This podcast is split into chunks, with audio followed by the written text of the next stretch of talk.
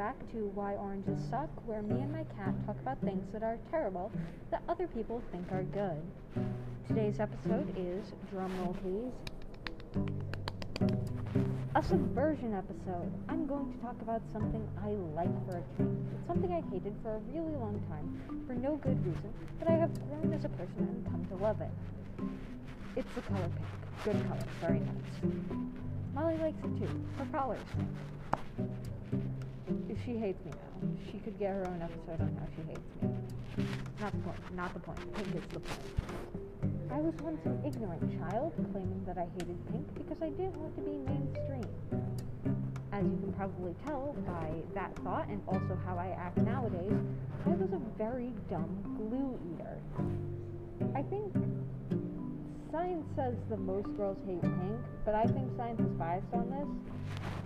I think girls dislike the connotations of pink with being fragile and weak. At least that's what the color used to mean to me. Now I see it as something to be reclaimed, sort of. It's 2021. Who cares if you wear frilly, girly dresses or if you wear dude clothes? Wear comfy stuff that you can pick buttons. Pink is just a pleasing color. A lot of good stuff is pink, like cotton candy and children's poodle toys and pool noodles. Uh, the only bad pink is like magenta. But magenta has always sucked, and that's just a fact. I could go into how I hate magenta, but I'm not doing that right now because this is supposed to be an episode on pink.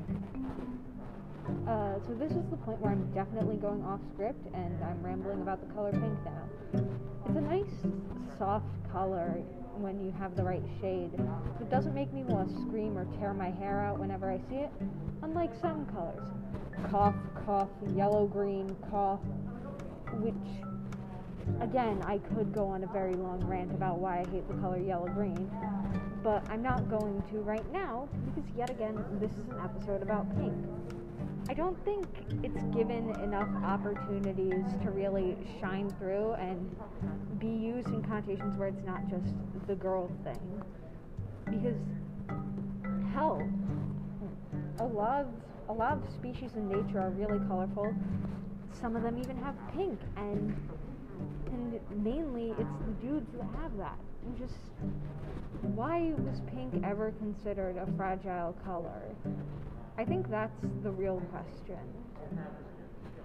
Of like, why why is it something that nowadays is considered a bad color when it can represent so many great things like strength, love, emotion?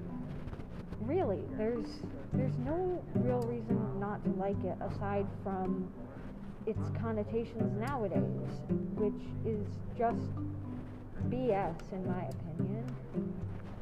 Anyways, this has been me and my cat with Why Oranges Suck. Have a lovely day.